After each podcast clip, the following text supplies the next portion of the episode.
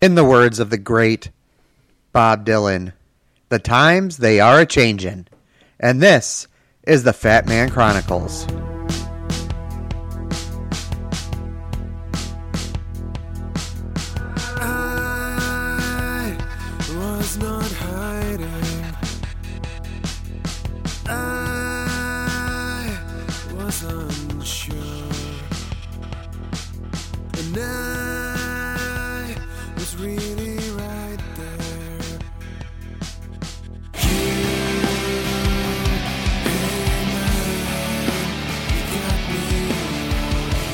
Welcome to episode 100, a controversial episode 129 of the Fat Man Chronicles. My name is Pete, and I am with for the first time as co host my buddy Dave. And we are two middle aged dads on a journey to conquer the Chicago Marathon. Dave, how the heck are you? Awesome, Pete. How are you? It's great to be here.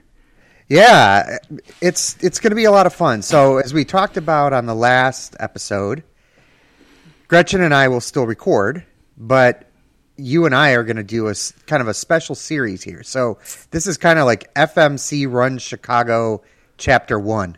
Yes, it's going to be fun. Yeah. It's weird being on this side, though. For sure. I mean, you know, because it's going to be more of a discussion than me just lobbing, you know, softball questions at you. Yeah, I like it. Uh, so before we get into kind of talking a little bit about you and making sure that everybody knows uh, who you are and, and what you're about, uh, I want to just preface it by saying, like, Gretchen and I really made sure that we stayed PG 13. I'm not going to guarantee that with me and Dave. so if uh, you've got sensitive ears around, I'm not saying that we're going to F bomb every two seconds, but, you know, I'm just saying, like, it could be a little bit, uh, it could get some language uh, I with the two of us. I will do my best. It's been three years since I've been in a firehouse, so I'm getting better. I'm getting worse. yeah. Yeah. So, uh, Dave, you've been on the show before. So, if somebody wants to go back and listen, I probably should have looked up that episode, what what number it was. I couldn't tell you.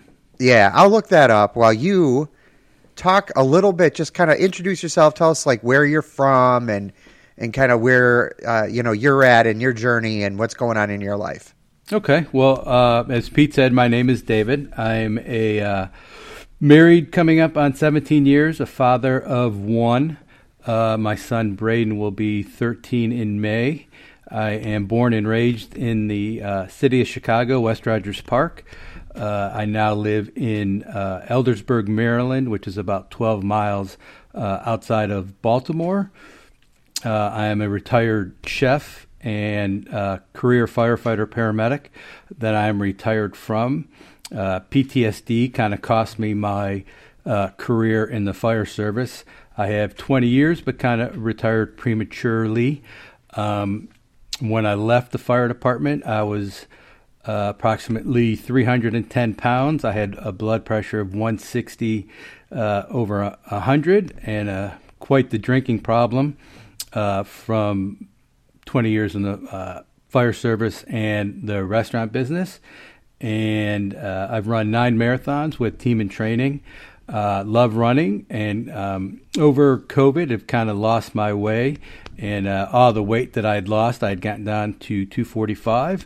I regained all that weight this morning. I weighed in at a whopping 298 pounds. My blood pressure was 146 over 83, and uh, I'm 51. If I haven't, or I will be 51 in March, if I didn't say that. And I'm kind of at that crossroads of life uh, where if I don't make some big changes, then I just kind of end up as that statistic in a nutshell.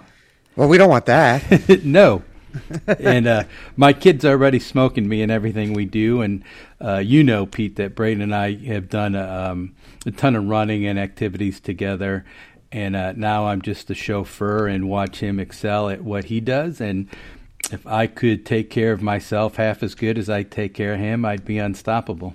No, there you go. I mean, I think that's that's an interesting point. So, first, if if people want to get to know you better, you've been on other podcasts, but if they want to listen to an episode of FMC where we kind of get deep into uh, some of the things that you talked about in the intro, that's episode ninety four.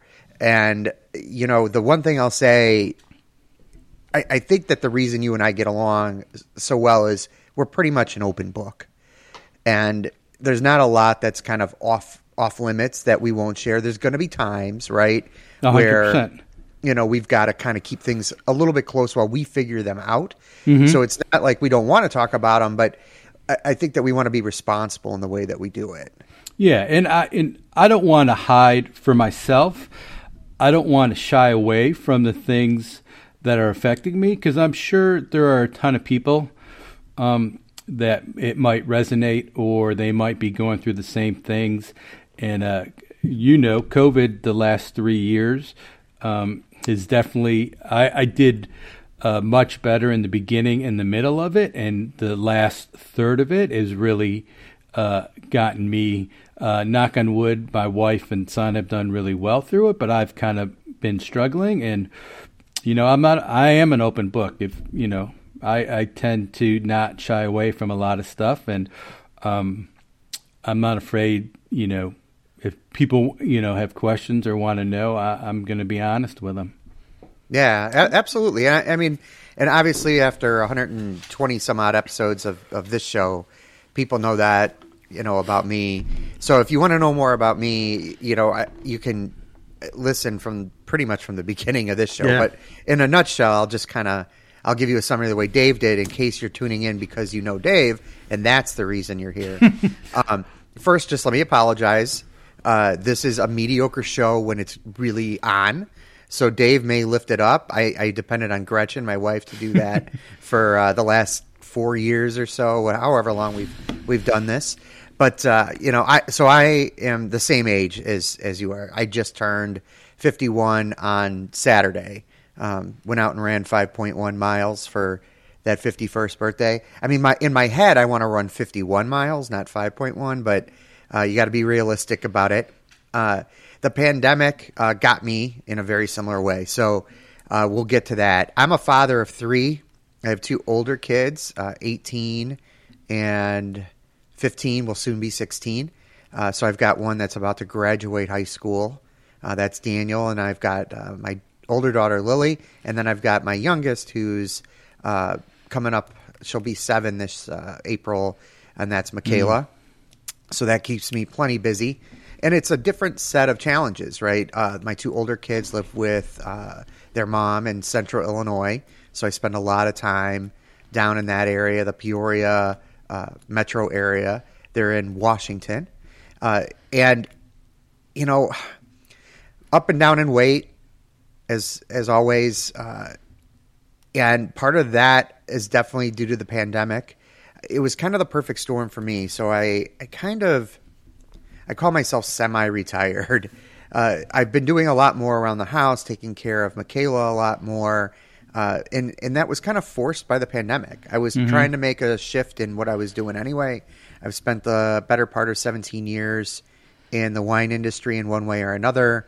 I've taken some pit stops in logistics uh, in there, and before that, I was in telecommunications. I worked for AT and T for for many years, and during the pandemic with the shift of kind of being home, not having that job as a focus. I did consulting and and I still do, uh, but it wasn't that full time. Got to go to the office, dig in, uh, deal with uh, the public, deal with many other coworkers, and it was instead, hey, become a, a kindergarten, you know, teacher's aide.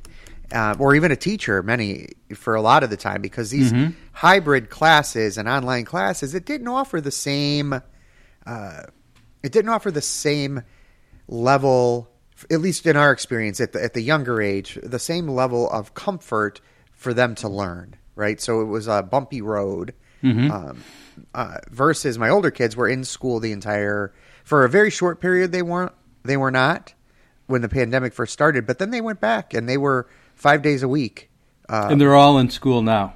and they're all in school now. Yeah, yeah. So, uh, you know, down in Washington, the high school stayed in session, and here the they went back in person full time this year, and it's you know mask on, uh, of course, but the the key I think there is I'm kind of when she then went back to school, I kind of got lost, and I've had this really up and down time um, where I can't stay focused on my own health.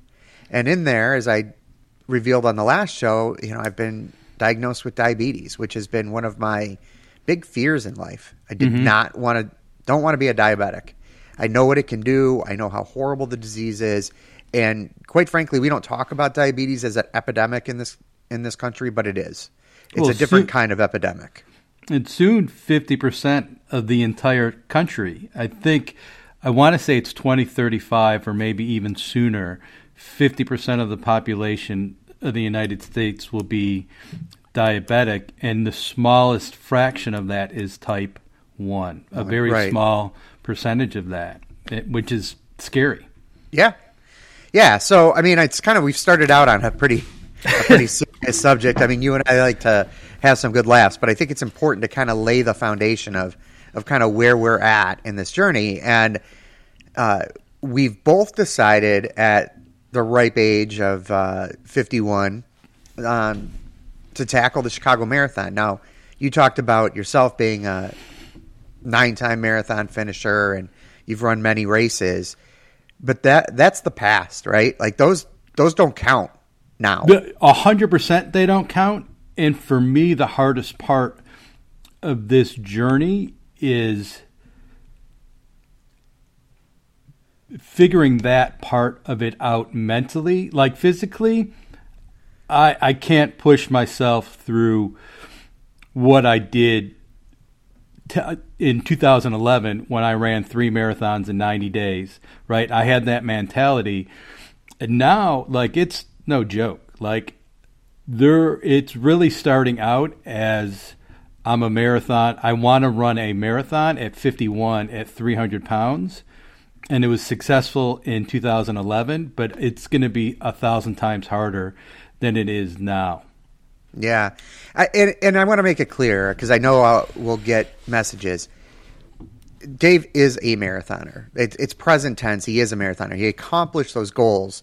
What we're talking about though is in our head. Uh, oftentimes, uh, maybe I shouldn't speak for you. In my head, oftentimes I'm like, well, I I did this. I know I can do this. Mm-hmm. Physically, I'm not capable of getting out there and running a a 20 miler at a marathon pace that I did in the past. I can't do it right now, right? It takes work. So the the the catch 22 is you want to know that you've got the mental toughness to do it because we've done it before. We know we could do it again, but we don't want to take for granted that we're not uh, that we're able to do it today. Not take for granted. We're not able to do it today. We could fall in this trap of because I did it before, I should be in better shape now, and we're not.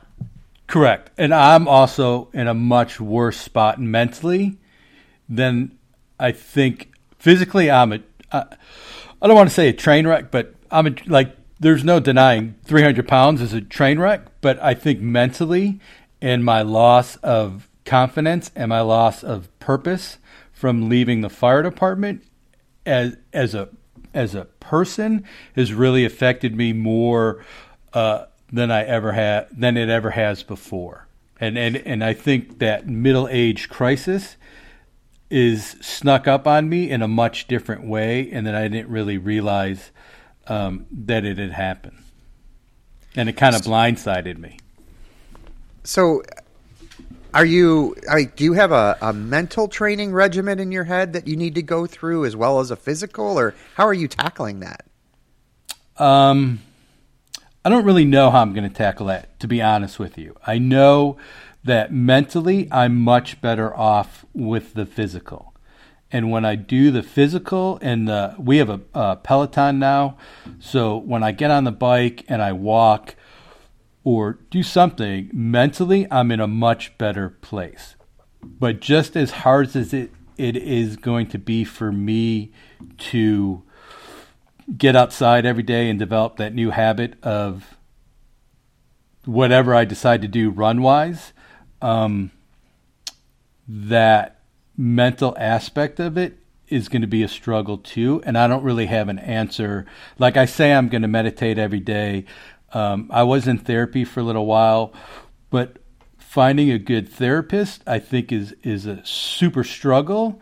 And the one I had, although she was super nice, and I understand what she was trying to do, but playing the devil's advocate for everything put me on the defensive, and it, it just didn't work. So I'm not afraid to go that route, and I probably should go that route, but I don't really have an answer yet for the mental aspect. Like it's easy to go outside, especially once we're over this, winter. This winter has never been as hard on me. And like I grew up in Chicago, I make fun of Marylanders ten times a day with how they handle the winter.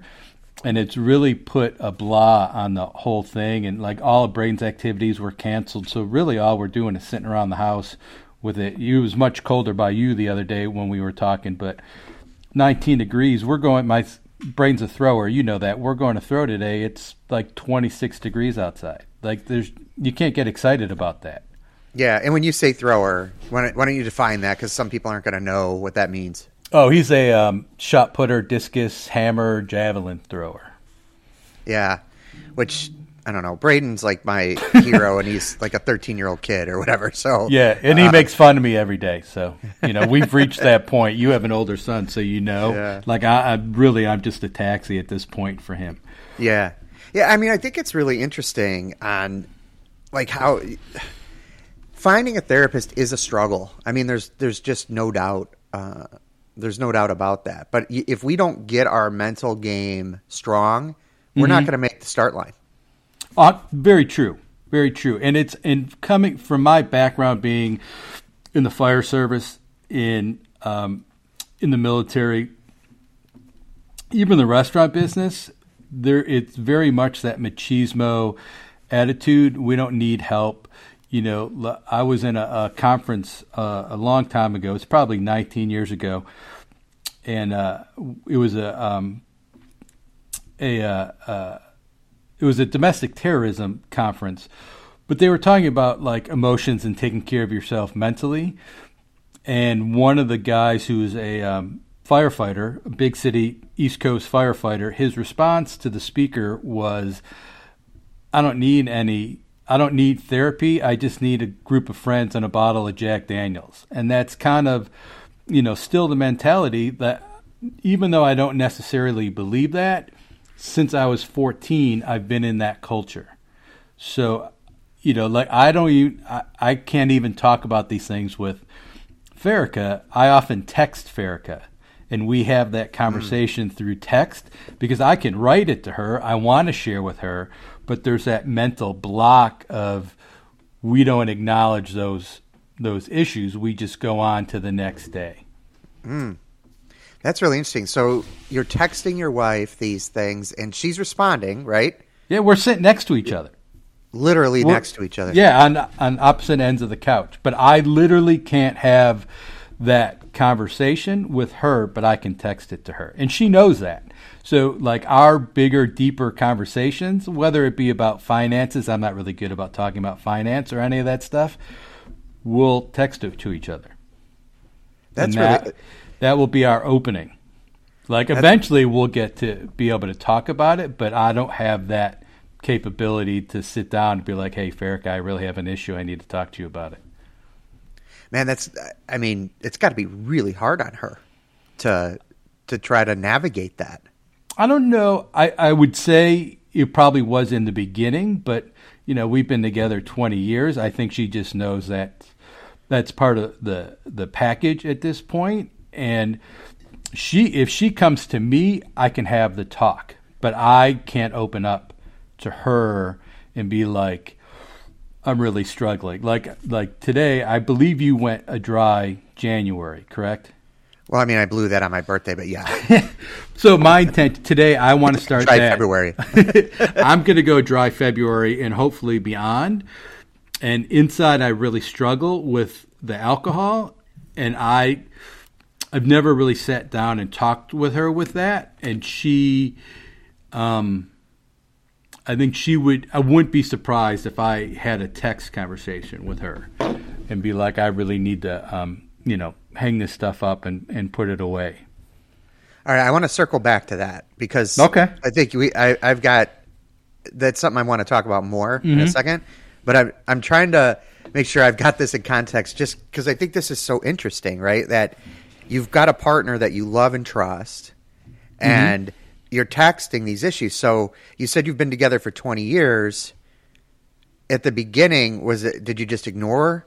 issues or i mean that shit was like 10 cents a text back in the day Totally. could have been, could have been It expensive it was totally ignored. And people who know us know that, like many married couples, year seven was a train wreck. She hated me year seven of our marriage. And, you know, we joke about it now. And we went to couple therapy in, uh, I couldn't even tell you what year it was, but it was year seven. And we sat down with this young guy who was uh, from Dallas. And 30 minutes into the session, he goes, You guys don't have a marriage problem. And he looked at me and he says, You have a problem. And that kind of like, so that was my eye opening because my marriage was not ending because I was a prick or had these, you know, PTSD issues that I never recognized.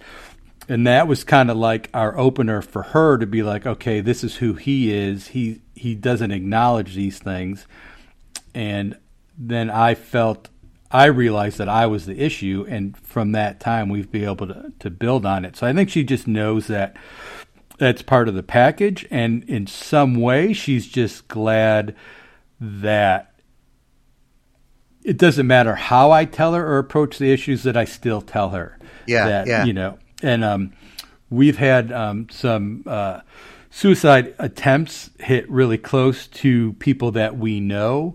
So uh, again, I think with that, just the fact that I'm telling her in any way is what matters to her, and the how is not as important. Right, right. Were you accepting of like what that therapist was saying to you right away, or were Yeah, you it was like, day one. Screw you. You- No, so you no, were no. good right away. Yeah, because my marriage was much more important to me, and um, he would just point blank said, "You guys don't have a marriage problem. You have a problem." And I went and got. That was when I got my diagnosis with PTSD. Yeah. I, I mean, I gotta say, I think that that. I mean, I think it speaks a lot to who you are, though, that you're accepting that. Because I could tell you, when I was in the throes of kind of my worst, um, I was really resistant when somebody would, would point out flaws. Right. My, my my issues were different. Right. I didn't have PTSD. I had really deep depression that I had no idea could manifest itself in anger. Right. I've talked about this uh, on the show before, and I, I, I had no clue. I mean, but it's actually a really common thing for depression to show up as anger, um, a quick temper. And, and trust me, I have some some major anger issues, and uh, those when I really accepted that is when I took it out on Braden. Like I, I I'm a yeller, so there was never any any violence. But I remember yeah, one time I Braden did something that was so like minute and silly that as a parent the what's the saying? The the action was nowhere near the response. And uh, I offloaded whatever was built up inside and I yelled at Braden and and he was young maybe 2 or 3 maybe 4ish and he went he went into the fetal position and I that's my rock bottom that I knew that you know it was time like to acknowledge that this was an issue Right. Yeah, I that's I mean I I, relate to that, right? Cuz I'm a yeller Mm-hmm. too or worse, I've got a pretty good vocabulary so I can make words cut pretty easily. I mean, I can Oh. I could dig into you. I, I, I could find that little fault and just uh yeah I can stick it to you. Um, so in other words, I'm a jerk, and I Yeah. and I know it, right? Like it takes. Mm-hmm. I mean, I'm not by nature. I mean, I I try not to be. Yeah, well, Um, my life dream was to be a drill sergeant, so I could I could give the old knife hand and a yell with the best of them. So yeah. So um, yeah. So anyway, before we get to training, I want to I want to circle back to the to alcohol because it sounds to me like we're maybe in a similar spot. So I'm going to give you kind of where I'm at with it, and then I want to mm-hmm. hear what what's going on. So in the the reason for me to do dry January was not because I've never given up alcohol for that long. That's that's not that's untrue. I I've given up alcohol for Lent. I've gone a month without, you know, or two without drinking without really consciously doing it. Just it didn't I didn't grab it, right? I also do not believe as of now that I have a problem. Like I don't believe I'm an alcoholic. I do believe I could be um, very easily, uh, given the propensity. Uh, there is, you know, maybe a little bit in the family. There's some genetics there. Um, I don't believe that alcoholism is a choice, uh, because I do believe it's an addiction. So you, you know, you can get other addictive behaviors sometimes then to kind of take its place, if you will. But I'm not sure it's ever out out of the way. I just don't believe I'm an alcoholic. Period. Um, but I don't like the way I feel after I drink at this point in my life. I drag the next day if I have any more than if it's more than one drink, I drag for sure. Mm-hmm. And I'm not the type to sit down and have a drink. And plus, I've made a living in alcohol for a long time. It's how I, you know, I've talked about this on the show too. It's it's how I connect to, to people a lot of the time is food and drink. That's that's what we do. And the other night, uh, we went out Saturday night. Uh, we had had dinner plans at a friend's house, but one unfortunately wasn't feeling well. And then in this day and age, you, you are super careful about that, right? So the rest of us ended up going out. Um, happened to be my birthday, so I was like, you know, I'll I'm gonna have a, a drink and a glass of wine. Uh, and then we got done at like eight o'clock with dinner, and you're like, okay, what what are you gonna do? Well, you're gonna go to a bar, right? and I started thinking, and I was talking to Gretchen. I'm like, geez, if we did not drink, what what are we gonna do Yeah. with our friends? And it's really it's really difficult for me to start thinking about because I feel like my connection to them is tenuous. I don't it's I, I like to run, I like to hike. I don't have friends that go out and run and hike and I've connected, you know, a couple of times with, with some people here or there, but mm-hmm. it's like one and done. It's not a consistent thing. And part of that comes back to and this is how it all connects together. Part of that comes back to is I have trouble connecting with people. I'm, I'm fine online. You know, I consider you to be a good friend. I've never seen you in person, right? My Right. buddy Kevin, I've seen in person, but he doesn't live by me. Rob, same thing, right? Um, you know, he's in Pennsylvania. I'm here. I've seen him in person several times, but we can't go out and do stuff. And in person, I often feel like I can't connect with people unless I've had a drink, Right. um, which I know is untrue, but it's really difficult. Especially now with COVID, right? How much has alcohol consumption skyrocketed? Because there was for a long time there was literally nothing else to do but hang out and drink, and that's kind of what spiraled for me.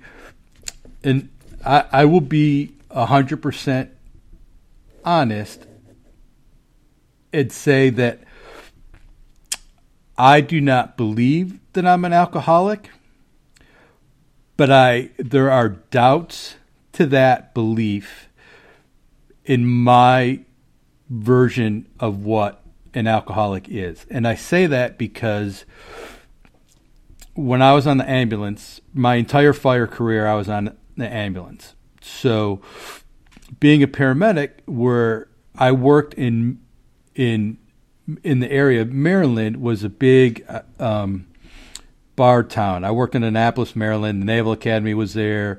It's capital of Maryland. So, not that the Naval Academy was a big part of the bar scene, but Annapolis is a big bar town, and the alcoholics that I ran on a daily basis were guys who were drinking you know, two, three pints of vodka a day and they were homeless. And there's that version of the alcoholic that you have. And my drinking now is affecting my life in the fact that I binge eat at night when I do it. I don't exercise the next morning like I plan to. Um, my wanting to be Um, Plant based goes out of the window because if you're drinking too much vodka, you're not reaching for, you know, a piece of tofu to, satisf- satisfy that binge craving. You know, I'm grabbing the chips that Braden can eat a handful and walk away from, and I eat the bag. So alcohol is affecting my life, but I don't need to wake up in the morning and, you know, have a beer in the shower with me.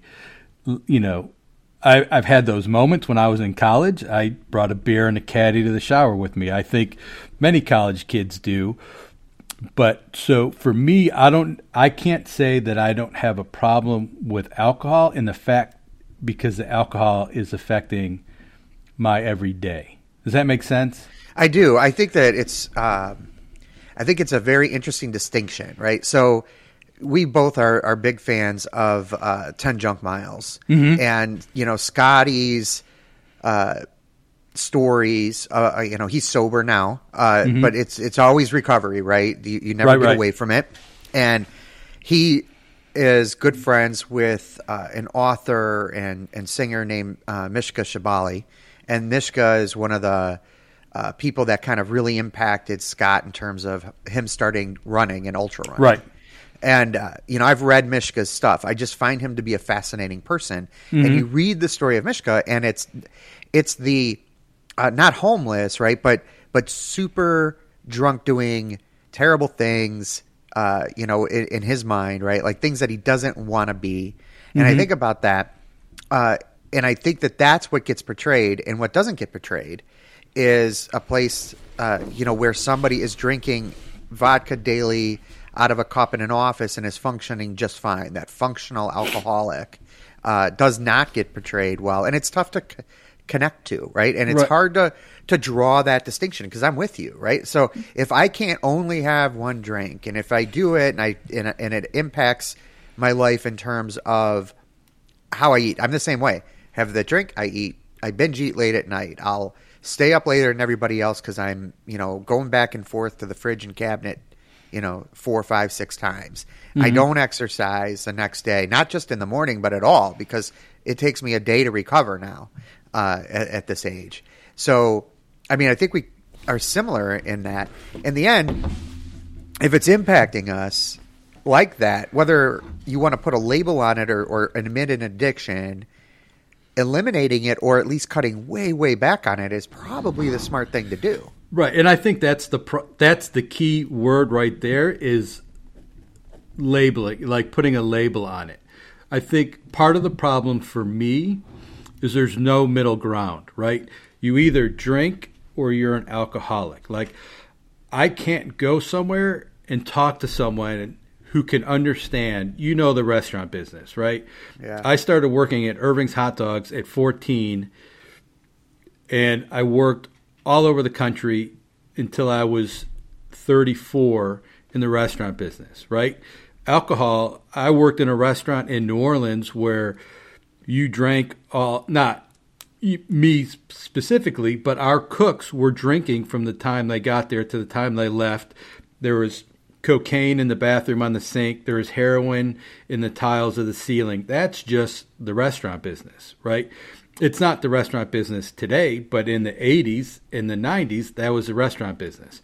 The fire service, law enforcement, military, alcohol, machismo, it's all part of it. There's nowhere where you can go and say, hey, I drink too much. I want to, maybe I need some help with it without being labeled an alcoholic and I can never have a drink again. Right. So for me, the way I need to look at it is without putting a label on it. My drinking at home for no reason at all, just because I'm sitting on the couch, is having an impact on my life and who I vision myself to be. And if I need to give that up, then that's what I need to do. Well, and and it, I know yet your wife's not a, a, a big drinker because of uh, Friday night shots with Farrakha. So Yeah, she doesn't drink at all except for Friday night when I try and get her to throw up on video for her friends to laugh at. I mean, if you if you connect with Dave on on Facebook or on social, it's. I mean, they're definitely entertaining to to watch. Farrakha take on a few shots. One of the And best it- Malort, Malort face uh, videos I've seen. Yeah, we're gonna make that a T-shirt. Have you Uh, seen the? Uh, it's like the uh, Andy Warhol collage of the Yeah. four faces of Yeah. Erica drinking Malort. Nice. Nice. Yeah. that's like perfect. So cool, man. I mean, this has been a a pretty deep conversation, but I think it's kind of a necessary one to kind of set the stage for who we are and you know kind of where we're where we're coming from. Uh, unless you've got any more on that, I wanted to kind of shift gears into like you know what's going to be coming up for us on with the show and and uh, what we've Yeah. got planned. No, let's go. I think we hit. I, I think we nailed that one, and people kind of get the whole premise of the show of hey, we're two 50 year old guys with young kids, you know, suffering through COVID just like everyone else did, and we're trying to um, uh, better ourselves for. Uh, I don't. I don't. I'm not really active on my page anymore, but I used to have a page called "Making the Most of the Second Half," and I think that's what we're trying to do. You've got a super um, young superstar on your hand. You know, Braden's going to be 13. I'm going to be 51. Right? He he. Braden talks about every day going to the 2032 Olympics. I like if my kid wants to do that, I'll be 65. I don't want to be, you know, a train wreck senior citizen who can't go see his kid do something because I couldn't make a, a more responsible choice now. And really, you know, if I don't make that choice now, then that choice is going to be made for me in the future. Well, you know they're gonna when he's at the Olympics in 2032, they're gonna play that clip. That's okay. you talking about it, right? Yeah. Like, no, I think it's perfect. Put it right? out Like, there. Put it out there. Absolutely. What's I mean, it- you got to have big dreams, and and that kid does, and and I love it. I mean, he works hard. Um, I mean, he's still a kid, right? Yeah. Probably would rather be playing video games most of the time. Oh, but trust me, he gets plenty of Xbox time in, but he does work hard. And Yeah. uh, I, and it was, I think it was a fluke too that we both got in uh, to Chicago, which is is kind of fun. We have a ton of connections. I will say that I'm going to put this out there now, Pete. No matter what my health journey takes me on from now to October 9th, when I cross that finish line at Chicago, there is no healthy eating No. happening, right? Because No. Elder Eldersburg, Maryland, sucks as a food town, and there will be Pequods, there will be beef sandwiches, hot dogs, Maybe all the same meal. oh, trust me, it's happening. Yeah, no, I, absolutely. I mean, we've got to we've got to get there, and uh, you know, so let's let's kind of talk a little bit about that.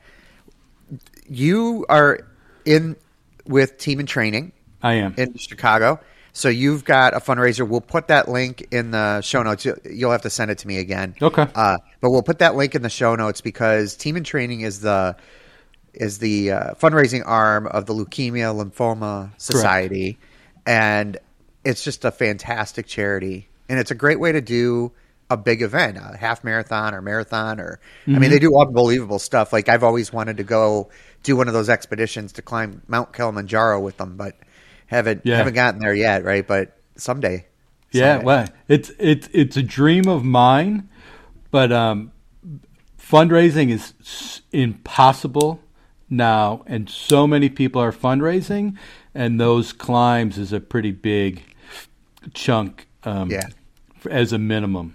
But I would Yeah. love to do that. But all my races have been with team in training. I've done um, every year since 2011, except maybe two, that um, I've done all my events with team in training, and all my Disney stuff where you can see back there have all been team in training. Yeah, and it's great, right? So I've got um, you're doing it with Team in Training. Uh, my buddy Kevin is is uh, doing it with Team and uh, doing that marathon with Team in Training. Also, you know, he's got a really close connection with his sister. You know, kind of beating that cancer, continuing to battle that cancer. Um, uh, in a good position right now, though, which is always good to hear. Uh, I know our, our our friend John Harris is always, uh, you know, doing something with Team in Training. Also, Yeah, I've and I- done Team and Training in the past. I just got an email from John who's doing uh, Marine Corps this year with uh, Yeah. team in training. Yeah, I just did too. Yeah, so definitely we'll support support John in that in that journey. Um, I got in by lottery. I got in by by just somebody picked a, a name out of a hat, and mine Yeah. happened to be that name. Uh, you know, I tried for a long time, but got in there. But you know, we got to train now. It's your Western states. Yeah, it is. It's, it's my Western states. Yeah, the ultra where it's almost impossible. Uh, so, what what's your plan? Like, are you going to train with the TNT people? Are you going to follow their plan? Like, are you going to start base building? Do you have other races? What what's going on? I have a lot of races. Uh, so I kind of uh, well for the team, the Chicago part of it. Team in training doesn't have. When I started with team in training, we used to have weekly group runs, and you would get your uh, training calendar. And now it's all um, virtual and on Training Peaks. So I get a free um, account for Training Peaks for that six months of training that Team in Training does. And so I'll just follow along with their whatever program that is. And it's usually a, um, uh, it's it's a four. When I trained with them, it was four days a week. You did your long run, and then you had two smaller runs and a medium run. And then your two smaller runs were usually your medium, and then your long run. And it's a pretty you know standard Hal Higdon, whatever you know like four six like six eight seven you know and then you come you three week build and one week drop um, i'm also in a race ambassador for a local company called Rip It Events and uh, they it's a husband and wife team and they put on some amazing um, smaller distance races 5k 10k sprint triathlon uh, super sprint uh, a duathlon. So i'm doing i have a, a 10k coming up in april which I'll, I'll i wanted to do that distance because that will take me at six miles. And april is when my marathon training would start. And uh, i have a duathlon in uh, April as well. A two mile run, a 10 mile bike, a two mile run, and uh, some smaller distance tries, like nothing crazy like my. I signed up for an Ironman and then never trained one day. Uh, so I have those smaller races coming up, and I'll do that throughout the year.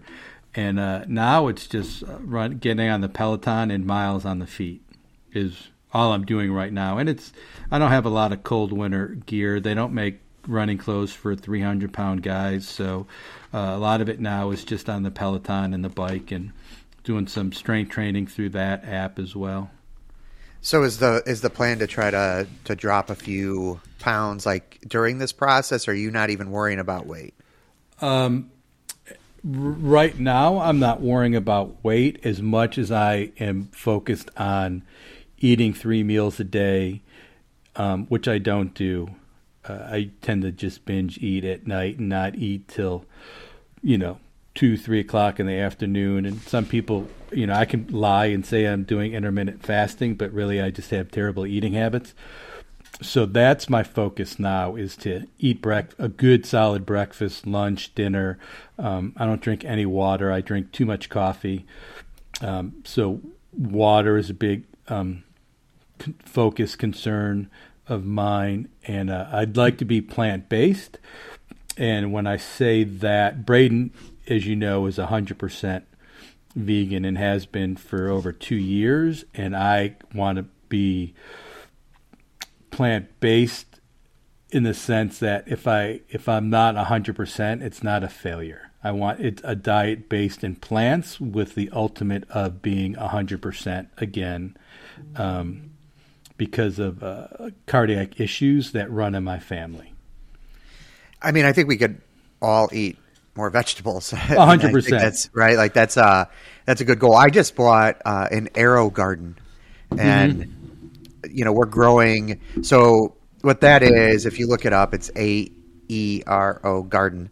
Uh, it's just like this hydroponic machine that you put little pods in, and it's got a nice, you know, bright light, a grow light. So basically, when I was in college, and people would grow weed in their dorm room, this it looks a lot like that. Um, But in our case, uh, the weeds are lettuce greens. So we're starting with just growing more lettuce. And Mm-hmm. my goal is if it's in front of me, like I'm growing it, like I'm gonna I'm gonna eat it, right? And Uh huh. it's fresher. Uh, there's been so like the one thing that there's a lot of problems with in the grocery store has been lettuce. I mean, it's a big factor with E. coli. They've had huge recalls, Mhm. and I like lettuce. I like to have a salad with every meal. So in the end, I, I thought, well, if, you know, if we grow this, and hundred percent. my little my little one, Michaela's really into it. So uh, hopefully it'll get her eating more. Mm-hmm. But yeah, in water, I've always got a, I've always got a glass. In this case, it's my my White Sox, Go Sox. my White Sox tumbler. Uh, so Speaking yeah, of, of Chicago sports, I got to ask you this: Are you a big sports like you're a big Chicago sports guy? yeah, I have to say, and I, this is totally off topic, but the Sox glass made me think of it. That I was really affected in a surprising way when Les Grobstein passed away Oh, last yeah. week. It really, like, I, I don't really get affected by, like, Meatloaf passed away. I don't really care. And I have, like, little, I can feel my eyes tearing up that like uh, when I saw that Les Grobstein passed, it was like a punch in the stomach yeah. when I when I heard that. And I've been watching all kinds of YouTube videos and all that, and uh, I was that's what uh, I don't know why I got on that tangent, but seeing your socks mud made me made me Yeah. think of that. No, I was. I, I've been impacted uh, by the by by the Grobber passing too. I mean, Les Grobstein was just uh, an unmistakable voice in Chicago sports, legendary, and you know he was uh, also you know somebody who you wouldn't know as well just because you know you've been gone from Chicago for so long. But Jeff Dickerson was the Bears reporter for years, and and Jeff was young, and uh, his wife had passed away about two years ago from cancer, and now and then Jeff also did and left behind a, a small, you know, a, a, a kid, and uh, those two sports deaths like just really rocked us. I mean, Yeah, it's those are big, um, and it's just it's a, it's a shame. Like it, it just seems like we're we're seeing a lot more young, kind of young people passing, and and you know Les Grobstein, although he's been around my whole life. I mean, he he was a very young sports reporter when I was born. yeah. Uh, I mean, because he was only in uh, about sixty five or so. Yeah, I mean, literally, my entire life practically was listening. That I was old enough to listen to sports was listening to Les Grobstein, um, Silvy from ESPN 1000. I went to sports camp when I was a little kid and went through high school with, and uh, you know, I, I know he was fighting cancer. I don't know what the update uh, on him is, and then like losing Grobber was like I thought about Pat Foley. Yeah. It literally, I'm a hockey Blackhawks fanatic, and literally like just hearing Pat Foley's voice, and people are like, "What are these two guys talking about?" Hearing it takes me back to every childhood memory that I have about playing hockey for the Skokie Flyers, and everything that I love about hockey is in Pat Foley's voice. And Oh, absolutely. you know, the Bannerman calls, the Esposito calls, um, Eddie Belfour. Like I can hear that. Like you know, I remember my. Here's our age. Our little transistor radios, listening to Hawks games on the radios with it underneath my pillow. A- absolutely. Uh, and I mean, and later, after uh, Eddie Olczyk, Eddie O came into the booth, Yeah. so battling, uh, battled cancer, right? Uh, him and Pat Foley have to be the most uh, incredible duo to announce hockey. Oh, yeah. Uh, and that's no offense to some of the other great callers in Canada, but these guys were just, you know, they're just spot on. But Mm-hmm. I'm I'm with you, right? Two, tree, turdy, tree, left of the turd. yeah. you know, with uh, Pat Foley. So, yeah, dude, I'm with you. I'm with you. Uh, but you know, what? look, running is a sport, so it all fits together one way or the other. Uh, yeah, and my plan's a little different, you know. So to to to get back a little bit to the, Are you going to write your own plan? I'm not. I'm not. So I thought about that, and uh, you know, they say like the doctors make the worst patients. I think that. I think I'd be like one of the worst clients uh, if I'm trying to coach myself. I it's not been working. I've been doing more or less that. Uh, so I went back to my buddy Andy at Silver Fox, Okay. and we're going to do another marathon together. Awesome. So uh, I've got other races on the calendar too. I've got uh, coming up in March a half marathon in locally in Bolingbrook. Mm-hmm. I've got the Sugar Badger. I'm going to do the half marathon, trail half marathon in May, and I'm, right now I'm signed up for the 50k in August, uh, or it's actually July 31st this year. Yeah. Um, for the for the Badger Trail races, and I- that's the one that's I don't know. Like I may or may not, right? Uh, I mean, Chicago's the goal. That's Yeah. what I'm. That's what I. That's what I got to be focused on. Training through the heat, running in the heat, doing a 50k like that in that heat.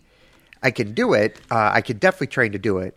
Uh, I could walk it, you know, and just have just have fun, talk to people. Uh, but I don't want it to take too much away from the Chicago training. I want to. I want to get there in really good shape and Yeah. finish Chicago feeling great, so we can go out and eat the world.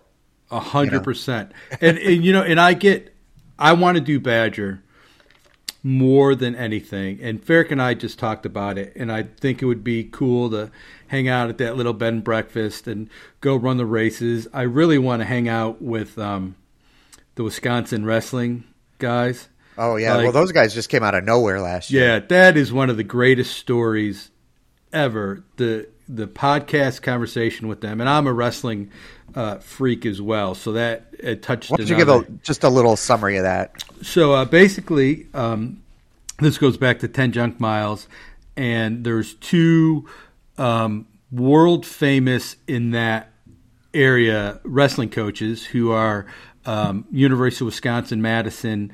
Uh, they're wrestling coaches. Uh, long story short, neither of them had ever run more than 10 miles. And uh, because they're wrestlers and they are a different breed of human being, they decided to run 100 miles. Uh, they did the 100 miles and they were unable to walk at the end. One guy's wife had to drag him in on a blanket. And it's just a, a an incredible conversation about mental fortitude and perseverance. And these guys are like Olympic caliber world champion wrestlers. And um, they promised to come back af- after finishing the race and seeing what the community in the ultra world and Ten Junk Miles um, was that they wa- they wanted to bring their wrestlers and start an aid station for this year's race. And everything that's amazing about running in the ultra world is going to be at that race. And the old me is like, I'm going to do 100K and I'm going to crush this. And like the reality of this now is there's no way. In the back of my mind, I want another dopey. So if I can be successful at Chicago, then I will do another dopey attempt, and it will probably be virtual. And I don't know if I can swing financially for Ferrick and I just to go hang out at the Badger for a weekend, just so you know I can do fireball shots with Holly and and Scott and, and the gang. But I, it's really on my list. I thought about the half at the Badger too, so Yeah, I mean, definitely on the list. Yeah, I mean it's it's a lot of fun out there just because you get to connect with so many other ten junk miles people, Mm-hmm. right? When you the there's listeners that are just kind of like always talked about on the show, Right. And you get to to meet them, and they're always just uh, great people. Like I haven't met anybody there that's like I'm like oh you know I wish I wouldn't have met them. They're Yeah. just incredible, right? And I I love what Scott has done. Um, you know, with that podcast and those races and, Mm-hmm. and everything it's not it's not easy. So you know, getting out there and doing one, I I hear you, and I'm not sure it's the back of your mind where that dopey challenge is. I mean, I think you're pretty adamant uh, on social talking about the dopey the dopey Oh, yeah. and- If someone wrote- it calls to you, if someone wrote me a check for like I would fundraise for it and Chicago's not too difficult to fundraise for. I think Chicago is only like seventeen hundred dollars to fundraise and like I don't get um it doesn't cover travel or anything. It's just a guaranteed entry, and then of course the money goes to the Leukemia and Lymphoma Society. And I have a, a, a huge connection to cancer, having lost many uh, friends and family, and uh, many that survived. I, I've you know some I've seen some friends' children lose their battle to cancer, so that's my connection to um, team in training. And I have two very good friends now who uh, are in a very real battle with breast cancer, and they both have four kids, and that kind of was my. I need to do something bigger than myself, and uh, but if someone, if I could fundraise for Dopey, and that's like five grand, without hesitation, I would go back. There's unfinished business on Disney World running trails that I have.